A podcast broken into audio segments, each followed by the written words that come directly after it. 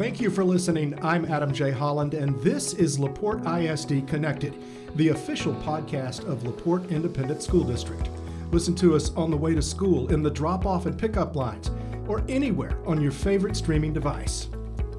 Welcome to episode 7 of LaPorte ISD Connected. We connect today with Dr. Walter Jackson, LaPorte ISD's Superintendent of Schools. Thank you for joining us, Dr. Jackson. Thank you, Adam. It's a pleasure to be here. Let's get right to the meat of the matter here. LaPorte ISD on November 9th held a meeting for district stakeholders, everyone who lives within the district, to discuss a possible bond in 2022. Can you give us some detail about uh, this bond exploration phase?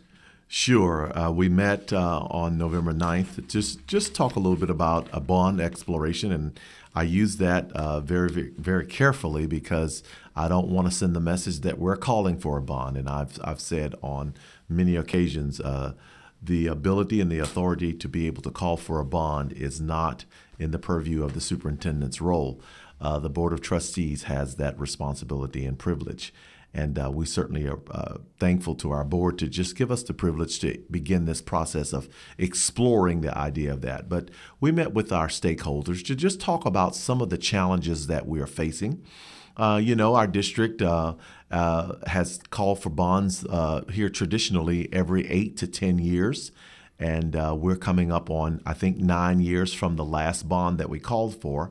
And as you know, just as at home and anywhere else, uh, buildings age, facilities age, HVAC systems age, uh, materials age, technology gets old and worn. Uh, and so these are some of the reasons why we would like to um, uh, put this to the voters uh, for a bond because we want to make certain that our district remains on the cutting edge and that our students are getting the absolute best and brightest uh, so that they can be successful. And not only that, uh, that this district is that destination district that we want uh, for young families to come and join us and live in LaPorte, move to LaPorte, and bring their children to be educated in LaPorte. And the way that you do that is by making certain that you have the best of everything to offer to the youngsters that are in your school system. And Dr. Jackson, I understand that, that one of the one of the things that is being explored, uh, speaking of the best, is is STEM expansion to include all elementary students. That's correct. Uh, so, STEM, for those that may not know, I think everybody probably knows, but for those that may not know, STEM is an acronym for Science, Technology, Engineering, and Mathematics. And uh, we live in one of the, the second largest petrochemical uh, area in our nation.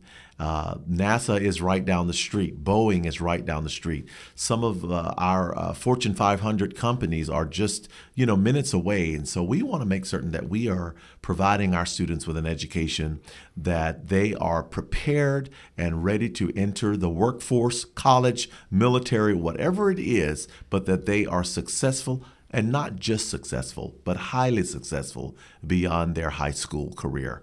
And so our goal is going to be to focus on STEM education from kindergarten through fifth grade because we already have STEM education uh, at our secondary level. So we just want to make uh, this a fluid uh, uh, uh plan for our students to have uh, STEM education throughout their time in LaPorte for the 12 years that they are here. And we know that we are educating our students to be prepared for jobs and careers that have not even been Uh, invented yet. So it's it's our job to make certain that we are developing these young minds to be uh, collaborators, innovative, and mm-hmm. critical thinkers that they might be able to uh, make our world a better world. Dr. Jackson, you talk about investing in, in our children's education. What about investing in, in chillers? I learned I learned over the over part of this exploration process what a chiller was, yeah. and uh, they're, very interesting. But uh, anyway, what what what are we looking at there? Sure. So you know, it's no secret that we live. Uh, my office is less than 200 uh, yards away from the uh, uh, Galveston Bay and Sylvan Beach, and so we live in the Gulf Coast area.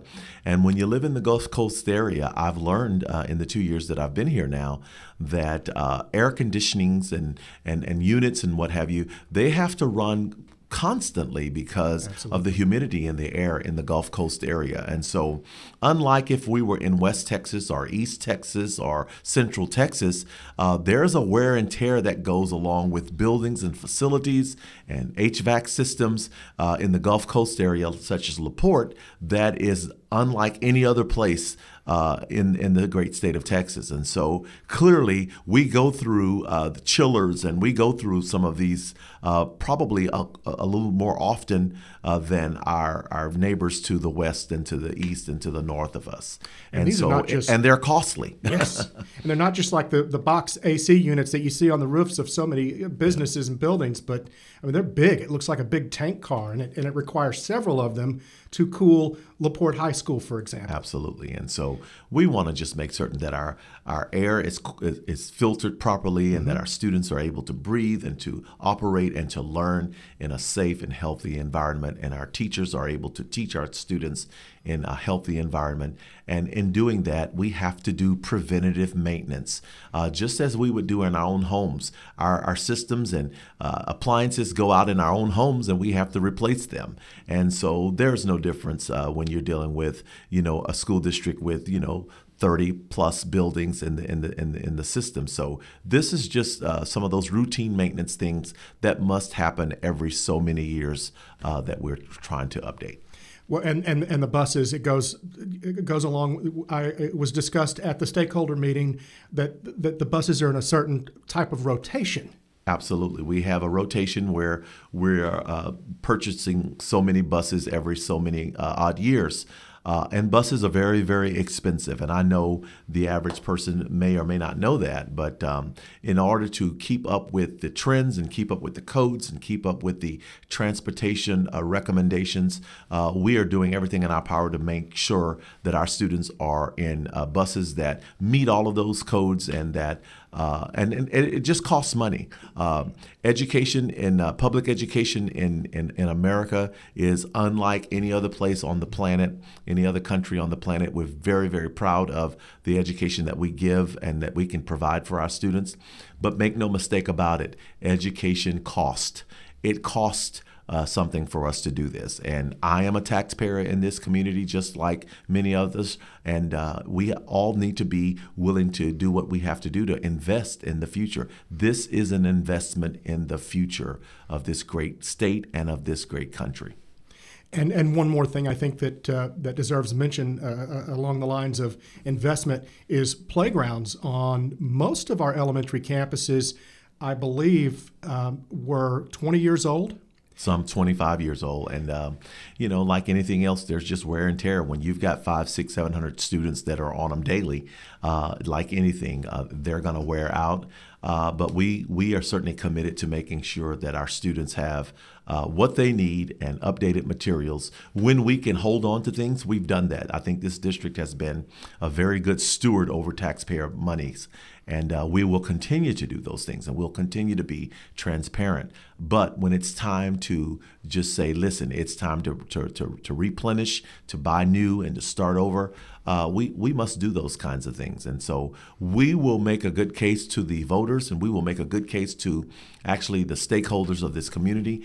And, and at some point, there will be an opportunity for everyone to tell us if they believe that this is something that we need to do right now or we don't. It's my job to provide the problem and to share and, and examine what the issues are and lay it out and be transparent about that with the community. It's the community's job through their elected officials to tell us exactly which direction we might need to go.